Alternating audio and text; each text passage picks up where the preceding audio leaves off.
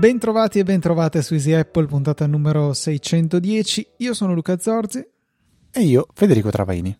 E molti sono i donatori che anche questa settimana hanno deciso di mettere mano ai loro bitcoin per ringraziarci del nostro lavoro, perché sì, come giustamente ci fa notare Nuccio, ci sono diverse persone che hanno scelto di utilizzare il metodo del value for value, quindi le applicazioni che supportano eh, il podcasting 2.0 e tramite il quale è possibile opzionalmente, sia chiaro, eh, supportare i podcast che si ascoltano.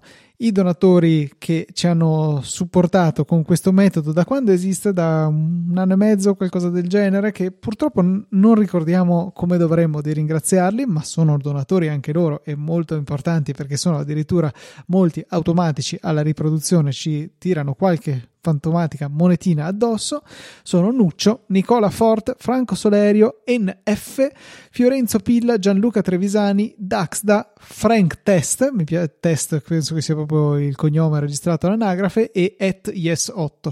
Grazie mille per il vostro supporto e grazie anche a chi ci ha supportato in maniera un po' più tradizionale con eh, Satispay, Apple Pay, PayPal, chi più ne ha più ne metta e sono Andrea Esposito, Nicola Gabriele D, Davide Tinti, Marco F, Fabrizio A e Edoardo Zini. Grazie mille per il vostro generoso supporto anche questa settimana.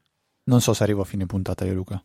Perché? Perché Cosa succede? Eh, allora eh, sono andato a casa, mi sono messo a cucinare, avevo dei carciofi, allora ho fatto un bel risotto con i carciofi, apro il frigo e c'era una bottiglia di prosecco e quindi ho deciso di sfumare il riso col prosecco. Solitamente uso la birra, ma ho preso il prosecco. Poi a quel punto lì cosa faccio? C'era anche dell'aperol in frigo quindi mio, la mia cena è stata, cioè la nostra cena è stata risotto con i carciofi e spritz.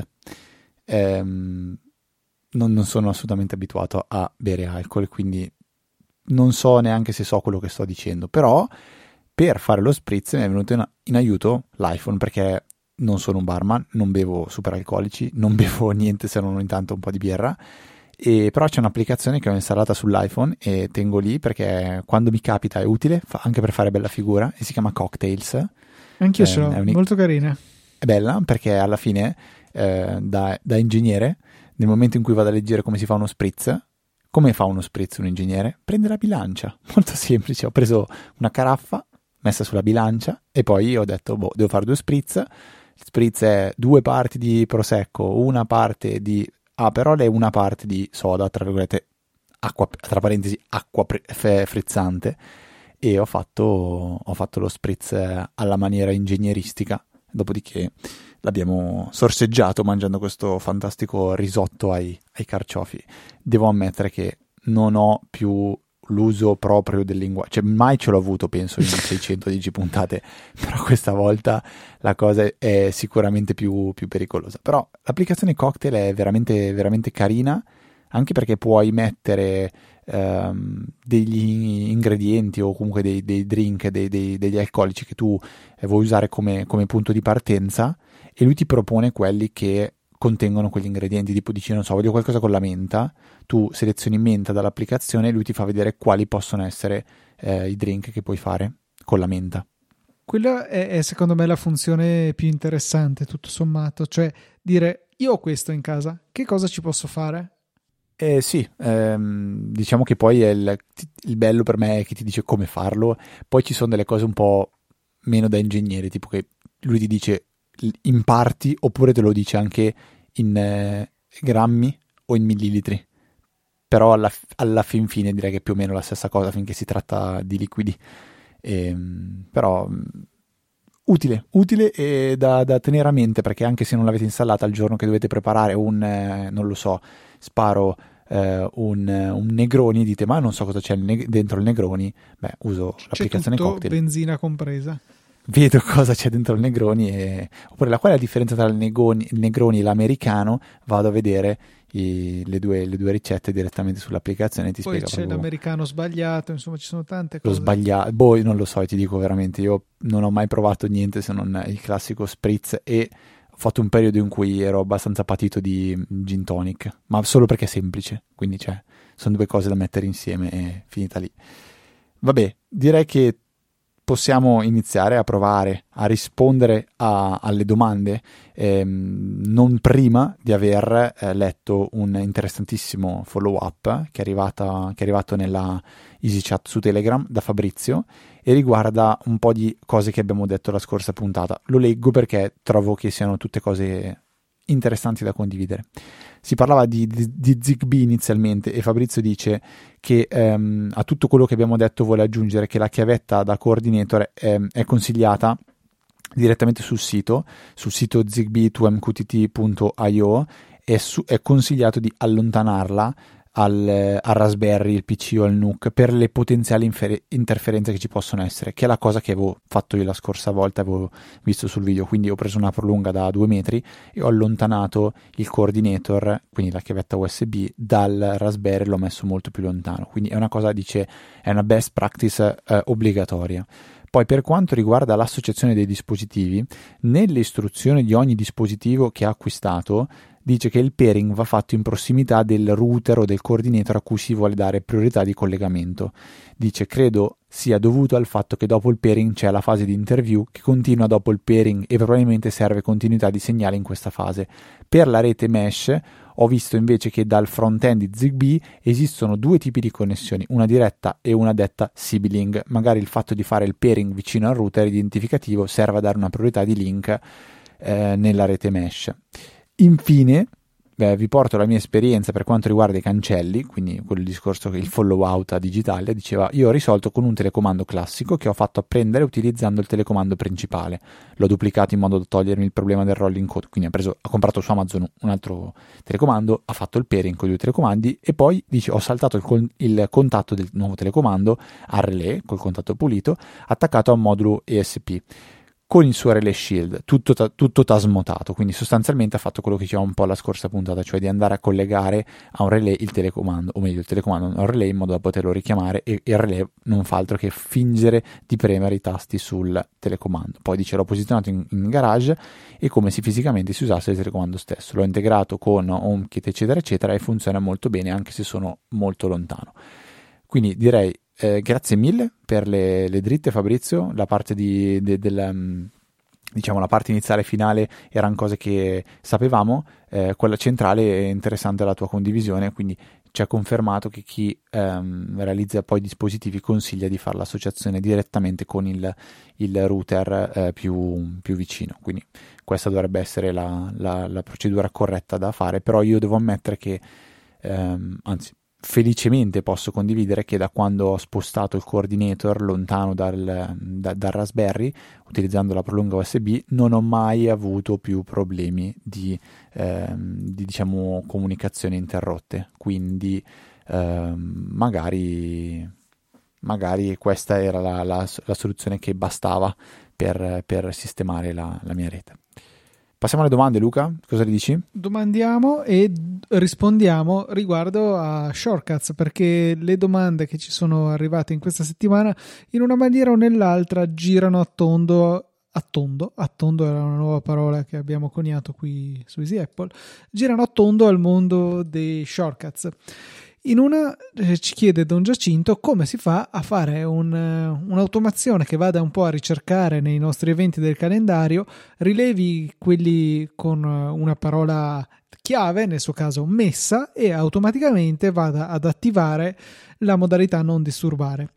Ebbene, non è possibile, non è possibile in maniera diretta eh, perché non c'è la possibilità di andare a eh, eseguire in automatico lo shortcut senza dovergli dare conferma ogni volta. E allora con quel tanto si può semplicemente attivare il non disturbare quando si è diciamo all'interno dell'evento durante il quale non si, è, non si vuole essere disturbati. È una delle opzioni che ci presenta sicuramente l'Apple Watch in maniera un po' meno, eh, meno pratica anche eh, l'iPhone perché appunto bisogna selezionare i tre puntini dopo aver selezionato la, la focus mode la full immersion di interesse e dirgli fino alla fine di questo evento quindi in questo modo è possibile eh, diciamo far durare quello che serve la modalità non disturbare.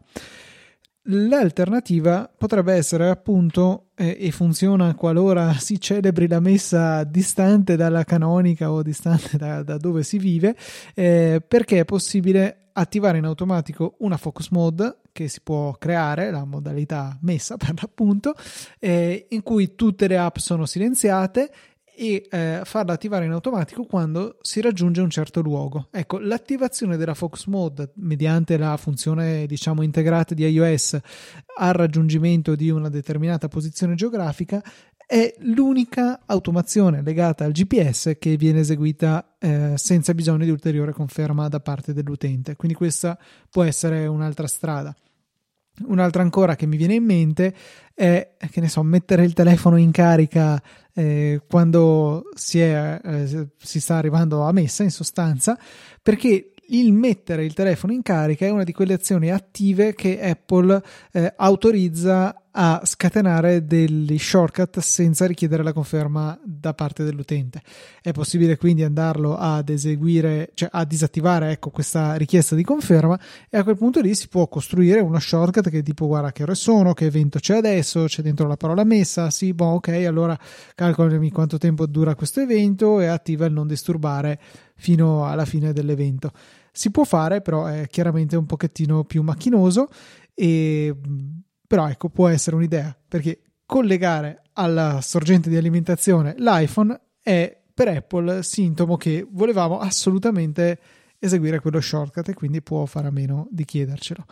E proprio su questo, sul collegamento automatico, eh, cioè sul collegamento alla, all'alimentazione che funge da eh, trigger per eseguire delle automazioni, ci colleghiamo con la domanda dell'omonimo del sottoscritto. Luca ci chiede infatti ho necessità di disattivare il Bluetooth del mio iPhone quando è in carica e l'orario è tra le 23.30 e le 4 del mattino, per poi riattivarlo quando scollego il cavo di carica.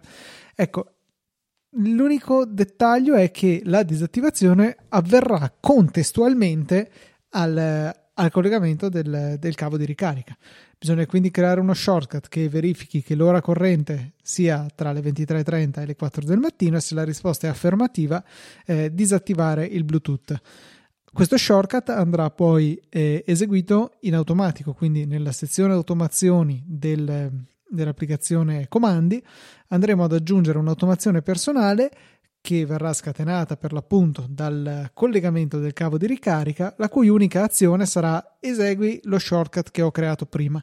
Per carità, si può comporre lo shortcut direttamente qua nella, nell'automazione, ma io ho sempre preferito avere lo shortcut da una parte e poi come automazione lanciare lo shortcut che ho creato di là e quindi può essere manutenuto insieme a, agli altri comandi rapidi. Il comando rapido poi complementare per la disattivazione, eh, de, o meglio per la riattivazione del Bluetooth sarà eh, scatenato eh, dal scollegamento del cavo di alimentazione. A quel punto lì, beh, forse in questo caso possiamo risparmiarci di creare uno shortcut dedicato e direttamente nell'automazione personale definiamo come unica azione riaccendi il Bluetooth. Ecco, con questi due passaggi, due automazioni distinte, credo sia possibile ottenere l'obiettivo, eh, l'obiettivo che si era posto Luca. E se invece la domanda era come disattivo il Bluetooth dalle 23.30 alle 4 del mattino, esattamente a queste ore, beh, questo purtroppo credo che non sia possibile perché lo scorrere inesorabile del tempo non è considerato come un'azione attiva da parte nostra, quindi per cui alle 23.30 e alle 4 ci apparirebbero le notifiche che ti dicono vuoi davvero eseguire questo pericolosissimo comando rapido? E se noi non rispondiamo sì perché per esempio siamo ancora nel mondo dei sogni, ecco che non verrà eseguito quanto da noi richiesto. Colpa tua che dormi mentre l'iPhone ti fa una domanda vitale. esatto, beh potrebbe farla in maniera estremamente rumorosa per svegliarti. Io l'unica focus mode che uso comunque eh, tornando un po' alla, alla, prima domanda di Don Giacinto, è mm, ancora solo quella per i videogiochi, cioè perché mi era capitato che stessi facendo una registrazione dello schermo di un pezzo di, di gameplay e arrivassero delle notifiche. Allora ho attivato una, una, una, un'automazione che quando partono determinate applicazioni o giochi eh, viene attivata una focus mode che si chiama videogiochi che disattiva tutte le notifiche. L'unica che uso in assoluto perché poi per il resto non lo so, non, non non sento per, avere, per, adesso di avere queste esigenze qua. Anche la notte alla fine non, non, le attivo mai, anche se a volte sento... Cioè non hai il disturbare, non disturbare automatico la notte? No. Sei pazzo. No. No, e mi dà abbastanza fastidio a volte sentire le vibrazioni, però... Vedi tu. Sì, però non è, non è, niente che mi rovina il sonno, ecco. Eh, no, va, io va impazzirei. Tra l'altro mi è successo che un call center pensasse bene di chiamarmi alle 4 del mattino, non so esattamente che risultato pensavano di ottenere. Beh, magari, magari, avevano un'offerta per farti diventare ricco investendo in qualche... No, di solito è cripto, ciao, sono Amazon o robe del sì. genere. Voce automatica, vero? Sì, sì, certo. E infatti mi è capitato oggi che eh, mi ha chiamato una persona della quale attendevo una chiamata, ma non avevo il suo numero salvato, e quindi ho risposto con il mio solito glaciale pronto. E fa: ah, Ciao, sono Pinco Pallo. Ah, no, scusa, Pinco Pallo. È che sai, pensavo fosse una delle solite offerte di Amazon, e quindi rispondo sempre con questa voce un po' così. E si è fatto una risata. Hai fatto bene. Hai fatto bene. Comunque, mh, mm, Avrei un, un, un, altro, non è un follow up, un follow out ancora, forse? Sì. Non lo so, non so come chiamarlo. Hai sentito l'ultima puntata di Cose? Sì. Quella di... Allora, quindi attenzione spoiler, c'è, una, c'è uno spoiler per l'ultima puntata di Cose. E hanno parlato di un cavo che io ho, ho acquistato quasi istantaneamente, quasi perché prima mi sono messo a a vedere eh, quali possibili, diciamo così, opzioni. Spoiler, non è l'ultima puntata a cui ti stai riferendo. Veramente, è l'ultima puntata che ho ascoltato io, quindi eh, probabilmente è una puntata... Oggi, un, oggi, ho fatto un lungo un viaggio in macchina. Indietro, eh? Davvero? Sì, sì, sei a due puntate fa, sei alla 79 del 10 aprile, quindi non stai eh, allora, probabilmente... niente, dai. Allora niente, è una, è una, è una mm, è un qualcosa che mi è rimasto indietro e oggi ho recuperato perché ho fatto un lungo viaggio in macchina ho recuperato un sacco di puntate. Sono dei cavi che si chiamano Rolling Square In Charge.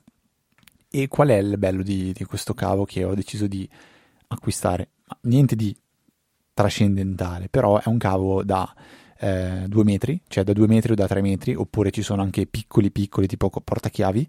Che se eh, ti ricordi li avevo in università? Sì, sì, me lo ricordo, non so se erano proprio questi. Sì, o... sì, erano quelli. Esattamente lui? Mm-hmm. Sesta marca? Sì. Ah, bello, bello, non lo sapevo. E, um, avevano anche questa funzione della doppia porta, anche loro? No. no, eh, dopo era uscita una versione successiva alla mia che aveva sia la, la micro USB che la Lightning. Ok, e allora il bello è che questo cavo alle sue estremità ha due porte USB-C da entrambi i lati, con già predisposto un adattatore collegato da un lato Lightning e dall'altro USB, quello classico diciamo, il che rende possibile caricare qualsiasi tipo di dispositivo, perché sia che voi abbiate un caricatore USB-C e dall'altra parte vogliate caricare un, un iPhone un Android, avete sia Lightning sia l'USB-C. Se invece avete un caricatore USB-A, quindi quello classico, poi dall'altra parte avete sempre sia l'USB-C sia eventualmente il Lightning. Se dovete caricare un dispositivo con USB-A, va bene, ok, avete bisogno di un USB-C dall'altra parte sull'alimentatore. E poi la cosa che leggevo e che mi incuriosisce tantissimo, che non, non capisco come possa funzionare veramente, è che Maurizio diceva che tramite la porta Lightning è possibile anche caricare i dispositivi micro USB che nella mia testa è ma non, com'è possibile? Non lo so, però effettivamente questo è quello che c'è scritto perché si parla di un cavo 6 in 1, quindi Lightning USB e micro USB. Quindi. Poi è un cavo piatto, quindi è piatto, co- che arriva con una sua custodia tipo, tipo una capsula in cui si può ritirare dentro. È una di quelle cose che io so che prendo, metto nello zaino e non toglierò mai, sapendo che qualsiasi cosa ho bisogno, questo cavo ce l'ho dulcis in fondo, ciliegina sulla torta, che penso sia la parte, a mio parere, forse meno importante, è che è un cavo che supporta fino a 100 watt, quindi un cavo che può permettere anche ricariche super veloci, quindi si può usare anche per, per i Mac, per esempio, o per caricare batterie esterne. Quindi è uno di quei prodotti che mi sento di dire vale la pena avere dentro la, il proprio zaino, sempre con sé, o in macchina, o non so, in modo che ehm, ti permette di dire se va male, questo, questo cavo ce l'ho. Non, anche se, se mi, se mi, sono dimenticato i soliti cavi che mi porto dietro, questo può, può aiutarmi.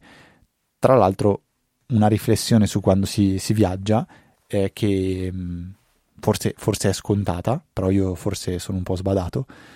Eh, tendo a dire ok ho il cavo dell'Apple Watch ho il cavo dell'iPhone ho il cavo dell'iPad ho il caricatore e forse è meglio avere il cavo dell'iPhone e il backup, il cavo dell'iPad e il backup, il cavo dell'Apple Watch e lì vabbè uno può valutare se volere il backup o no, perché cosa incredibile, ma questi cavi potrebbero rompersi, potreste perderli, potrebbero rubarveli, potreste dimenticarli in hotel e non averli più per il resto del viaggio. Quindi, per esempio, un cavo del genere ti permette di averne soltanto uno che fa da backup per, per, più, per più potenziali cavi. Dico solo che costa non poco, perché il cavo da 2 metri, che è quello che ho comprato io, costa 35 euro. Quindi non si sta parlando di pochissimo però è un cavo da 100 watt, è un cavo USB-C, è un cavo USB-A, un cavo Lightning, un cavo micro USB, quindi diciamo che dentro, se uno fa i conti di comprare dei cavi equivalenti da 2 metri ehm, con tutte le possibili combinazioni, probabilmente va a spendere più di 30, anzi senza probabilmente va a spendere più di 35 euro. C'è la versione da 3 metri che io non ho preso perché ehm, ho, ho avuto brutti brutte diciamo esperienze con i cavi troppo lunghi, nel senso che ovviamente più un cavo lungo più dissipa e quindi minore è la potenza che poi arriva effettivamente al, al dispositivo. Non sarà il, cavo, il, caso di questo cavo, però diciamo che due metri bastano, bastano e avanzano. Eventualmente ci sono le versioni, quelle come dicevo più piccole, ce n'è una anche da forse eh, 20 cm, qualcosa del genere, la versione più piccola, però costava tipo 30 euro invece che 35, quindi eh, a meno che uno non ha, esigenza del cavetto super piccolo perché lo vuol tenere, lo vuol tenere con sé, ehm, questo va bene. Diciamo. Il, il, più piccolo in assoluto, che è quello da clip da tenere nel portachiavi, costa 20 euro. E poi sì, stavo quello da 30 cm. Ecco, 30 cm costa 30 euro. Quindi io ho preferito prendere quello da 2 metri che è, è, più, è, più, sicuramente versatile. Diciamo che con quello da 30 cm non può arrivare a 2 metri, con quello da 2 metri può arrivare a 30 cm. Questo è, è il ragionamento. grande ci sta anche il piccolo, l'ho sentita dire in tanti modi. Questa... Scientifica, mm-hmm. sì, sì, sì, sì, sì. Va bene. E invece vorrei, Luca, che tu eh, condividessi con il mondo quella grandissima figata se si può dire figata su Easy Apple, che hai fatto con la, la, tua nuova casa. Tra l'altro, questa possiamo festeggiare che è la prima puntata che registri nella tua nuova dimora. E finalmente, infatti, si sentirà male perché c'è riverbero, è un disastro ancora, però vabbè, ci lavoreremo prossimamente. E niente, cosa ho fatto su Home Assistant? Ho deciso di cambiare il layout del. Del Beh, ma fai un passo prima perché su me così spaventi, spaventi dicendo Home Assistant. Cioè, uno deve arredare casa. Esatto, esatto. No, vabbè, ma ci arrivavo diversamente. Cioè, io okay. avevo, avevo, tutta una lista di, di, luci, la luce della cucina, la luce sopra il divano, la luce delle scale, eccetera, eccetera. E visto che diciamo, mi sono dato la pazza gioia con gli scelli, eh, ci sono scelli ovunque e quindi sono, c'erano tanti pulsantini da accendere e spegnere, risultava poco pratico. Allora ho fatto un piccolo passo avanti e ho utilizzato una piccola planimetria de, di casa e gli ho posizionato sopra le lampadine così ci clicco sopra è evidente quale luce è quale e si vede in maniera diciamo geografica qual è la luce della cucina e non c'è scritto cucina sotto è semplicemente piazzata in cucina eh, giusto per dire. Ecco per realizzare una, eh, una di queste eh, planimetrie, ho utilizzato un sito, un servizio web che è gratuito con la possibilità di fare degli upgrade a pagamento che si chiama Floor Planner e eh, vi consente di realizzare la planimetria in maniera davvero facile, anche perché eh, ha una funzione veramente intelligente che eh, consiste nel eh, tenere in sovraimpressione eh, una, una piantina che voi abbiate o, o, che avete scannerizzato o vi hanno mandato il PDF, il DVG. Il DVG non so se lo supporta nativamente, magari va prima convertito in qualche altro formato. E questo vi consente di impostare la scala tanto per cominciare perché eh, dite, vi, vi, chiede disegna una linea della quale sai la dimensione. Tendenzialmente nelle piantine ci sono le quote indicate e quindi se sai che quella parete è lunga 2,50 metri tu disegni la linea lì sopra e dici queste qua sono 250 centimetri e tutto verrà scalato. E questo poi vi servirà per andare a tracciare le pareti per posizionare le porte le finestre e cosa veramente carina anche l'arredamento perché ha una quantità veramente infinita, molte decine di migliaia di oggetti e complementi d'arredo che potete inserire nella vostra, eh, nella vostra casa e questo vi, vi, aiuta veramente tanto a renderla più personale perché poi non si limita a essere una semplice visuale dall'alto è possibile anche esplorarla in 3D con un meccanismo abbastanza simile una sorta di 3D semplificato forse lo chiamano 2,5D una cosa del genere a quello che utilizzano ad esempio quando andate nei negozi di arredamento o cucina vi fanno i render, quelle cose lì e sono programmi che secondo me funzionano in maniera piuttosto simile. E potete appunto farvi il render 3D della casa oppure semplicemente accontentarvi della visione in pianta che è quella che poi mi serviva per posizionarci le lampadine sopra. È molto carina perché poi vi fa i conti dei metri quadri, per esempio se volete sapere quanto è grande una determinata stanza ve lo calcola in automatico e ha veramente eh, funzioni per tutti i gusti, è davvero ricca di, di opzioni, eh, anche che ne so, se voi avete un mobiletto che eh, volete inserire assomiglia a quello che avete messo in bagno, però il mobiletto in questione eh, nel modello 3D era da appoggio e invece voi l'avete sospeso, benissimo, gli dici tienilo una spanna, c'è proprio la, la, misura, una spanna sopra il pavimento e, e hai automaticamente realizzato un, qualche cosa che è più credibile.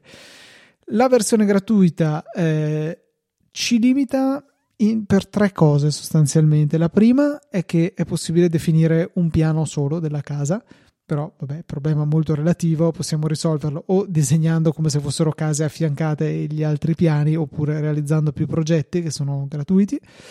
E, ehm, inoltre c'è la possibilità di esportare le immagini solamente in bassa qualità, eh, sia 2D che 3D.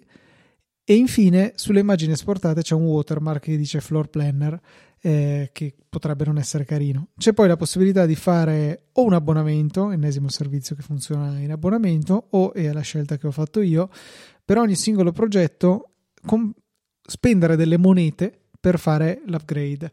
Eh, c'è la possibilità di, mi sembra di spendere 2, 5 o 10 monete al, per ogni ehm, per ogni progetto. Una moneta costa circa un euro, cioè si comprano dei pacchetti. Io ho comprato 5 monete per 5 euro e ho investito tutte e 5 le mie monetine per fare l'upgrade, che però è perpetua, cioè non è, non è più un abbonamento, è un acquisto una tantum. Eh, un upgrade del mio progetto di casa. Eh, che mi consente l'esportazione, non ricordo se in HD o in 4, 4K forse è. E e mi ha tolto il watermark e mi ha dato la possibilità di creare più piani in maniera ordinata. Però ecco, queste sono solo poche parole per descrivere cosa consente di fare questo sito, ma c'è veramente il mondo. Poi se andate su YouTube cioè, c'è un universo di, di, persone che hanno fatto tutorial, fanno vedere cose. La documentazione stessa fornita dal sito è estremamente eh, ricca e completa e quindi dai vi, vi consiglio di darci un'occhiata perché è, è, proprio un bel servizio, un bel sito e funziona molto bene sia su, eh, su Safari che su Firefox, l'ho provato su queste due piattaforme, immagino che con un dispositivo touch sia inutilizzabile. Mi, mi aggancio a una cosa che non era in scaletta, però mi hai dato questa idea e volevo condividerla. YouTube. Quanta didattica c'è su YouTube? È impressionante perché io ho proprio qualche giorno fa mh, mm, mm, acquistato una chitarra acustica perché mi, mi, mi, piacerebbe riprendere un pochettino a suonare. Io quando ero un teenager ero musicista, parolona, sapevo suonare la chitarra. Poi ci servono suonavo... le registrazioni comunque. Cosa? Sì, sì, ci sono le registrazioni. Se andate sul mio canale YouTube trovate sei pezzi che ho inciso con la mia band quando ero teenager Eh, se volete ve le metto note alla puntata, Ecco, un gruppo... Tra l'altro è Sì, una cosa vabbè. che ti accomuna a Federico Viticci, entrambi Federichi e entrambi avete avuto un passato in un gruppo musicale.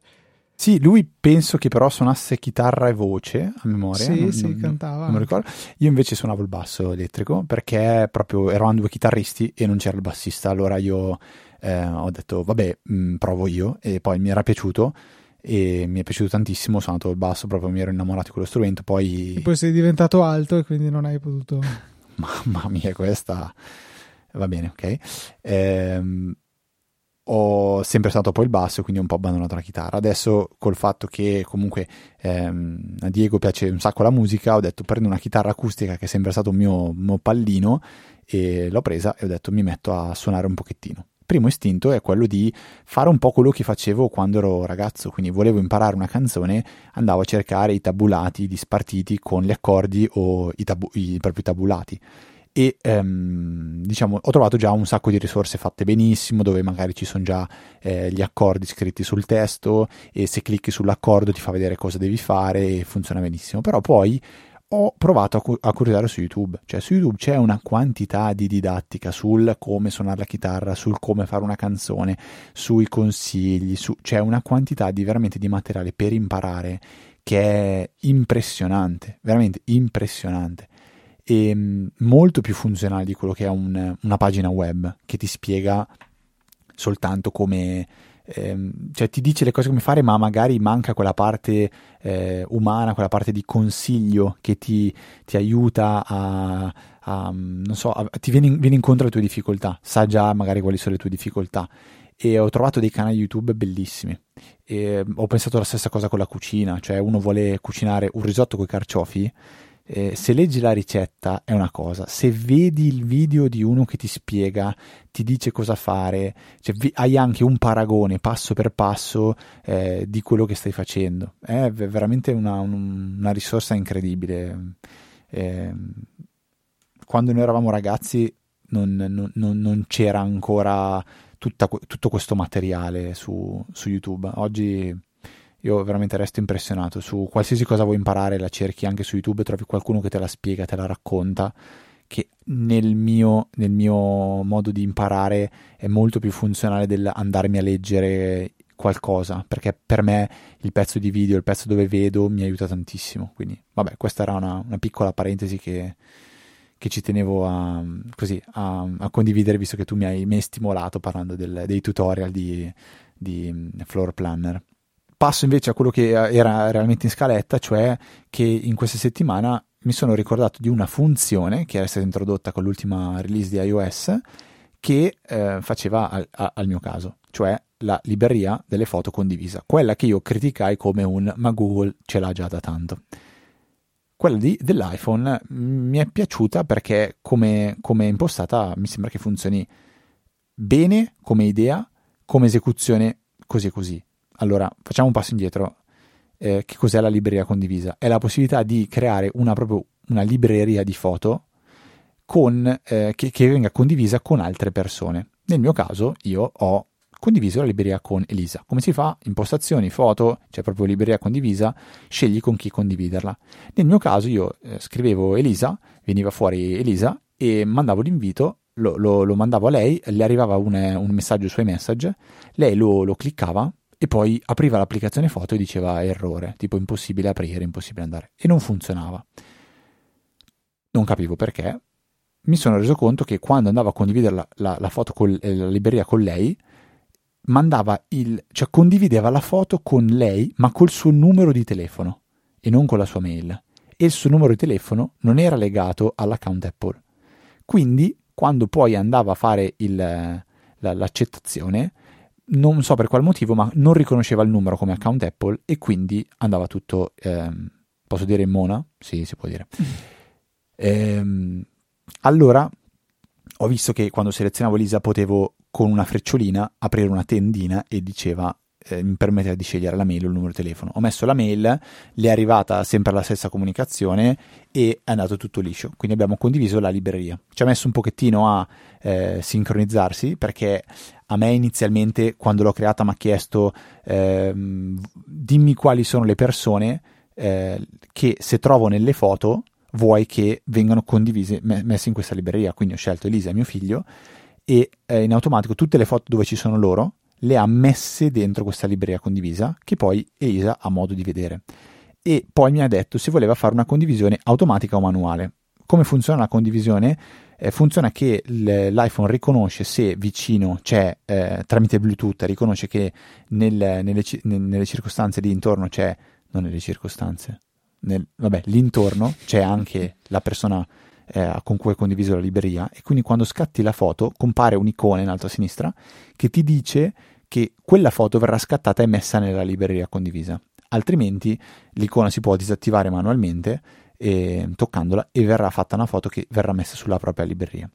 Alla stessa maniera, nell'applicazione foto si possono selezionare una o più foto e spostarle da una libreria o all'altra e um, in maniera abbastanza rapida compaiono le foto anche all'altra persona e viceversa, quindi quando l'altra persona fa delle foto che decide di condividere con te, le foto compaiono.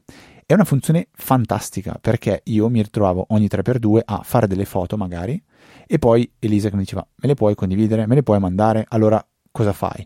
Prima usi airdrop, però con airdrop dici un po' mi scoccia perché gli mando le foto, creo dei duplicati. Allora abbiamo creato un album condiviso e le foto le mettevo nell'album condiviso, però devi prendere e caricarle, se non sono ancora caricate su iCloud, sul, sul cloud eh, viene forzato l'upload perché altrimenti finché l'upload non è fatto le foto non vengono condivise.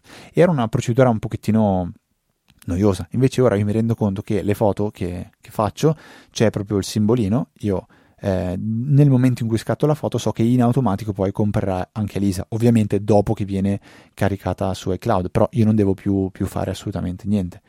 E, faccio complimenti a Apple perché è una funzione che eh, mi sento di condividere con, con, voi e mi sento di dire è una, una bella marcia in più per, per l'utilizzo delle foto con, ehm, con, ehm, con l'iPhone. Dovrebbe Peccato avere peraltro... che ci sono i 5 giga soli col piano gratuito, però vabbè, quello è un però. Dovrebbe avere anche una funzione di eh, riconoscimento del... Eh, come si chiama? De, dei duplicati e ti dovrebbe consentire di rimuoverli in maniera intelligente. Um, Questo... Diciamo che ti potresti trovare ecco, in quella situazione eh, se avevi condiviso delle foto con airdrop in passato, lei le aveva unite alla sua libreria e magari appunto vanno a raddoppiarsi nella libreria. E sia da Mac che da iOS c'è la modalità che vi consente di andare a verificare eh, dove, eh, dove ci sono eventualmente delle foto che lui ritiene possono essere duplicate. Allora, sto provando a guardare in questo momento, non trovo, non trovo l'opzione Nell, nell'applicazione foto, restando dalle impostazioni e onestamente non, non la trovo, la, la, la funzione. Magari, magari, c'è solo su macOS, no? No, no, c'è, c'è, anche su iOS, non so come si richiama okay. però. Va bene, mh, mm, allora magari... Uh, mentre tu mi, mi racconti questa cosa che mi interessa molto, io provo a cercare la funzione così lo diciamo ai nostri ascoltatori. Tra l'altro, piccolissimo follow up in puntata, l'applicazione dei cocktail si chiama Cocktail Flow, visto che la continuavo a chiamare cocktails, eh, la ric- la, l'applicazione sull'iPhone compare con le, sotto l'icona scritto cocktails, però in realtà il nome è Cocktail Flow, è un'icona gialla con un bicchiere di martini. Sono curioso di sapere, se, se voglio di raccontarmi, il motivo per cui Bitwarden non sarà mai così sicuro come, come Password se, se, certe cose non cambiano, perché eh, Bitwarden è la prima alternativa che io consiglio quando qualcuno mi dice eh ma One Password non è gratis, costa 2,99 euro al mese, cioè parliamo di un, un, un, decimo di quello che uno paga per, per Dazon praticamente. Eh, quindi mi piacerebbe capire questa cosa così da tenermela nel taschino quando si finisce sull'argomento password.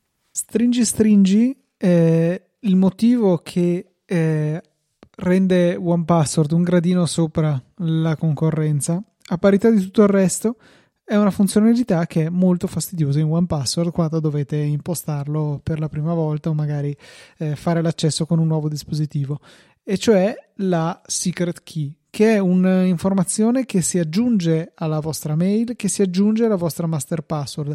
È una specie di ulteriore passwordona che è eh, generata in maniera totalmente casuale da OnePassword stesso. Eh, questa deve essere combinata con la vostra master password per giungere poi alla decrittazione delle vostre casseforti e quindi di tutti i dati che esse contengono. E il fatto che sia totalmente casuale, inevitabile e generata appunto in, in, automatico senza la possibilità che uno metta un 2, 3, 4, 5 come eh, secret key fa sì che automaticamente diventa enormemente più difficile andare a fare un brute force eh, de, dei nostri dati.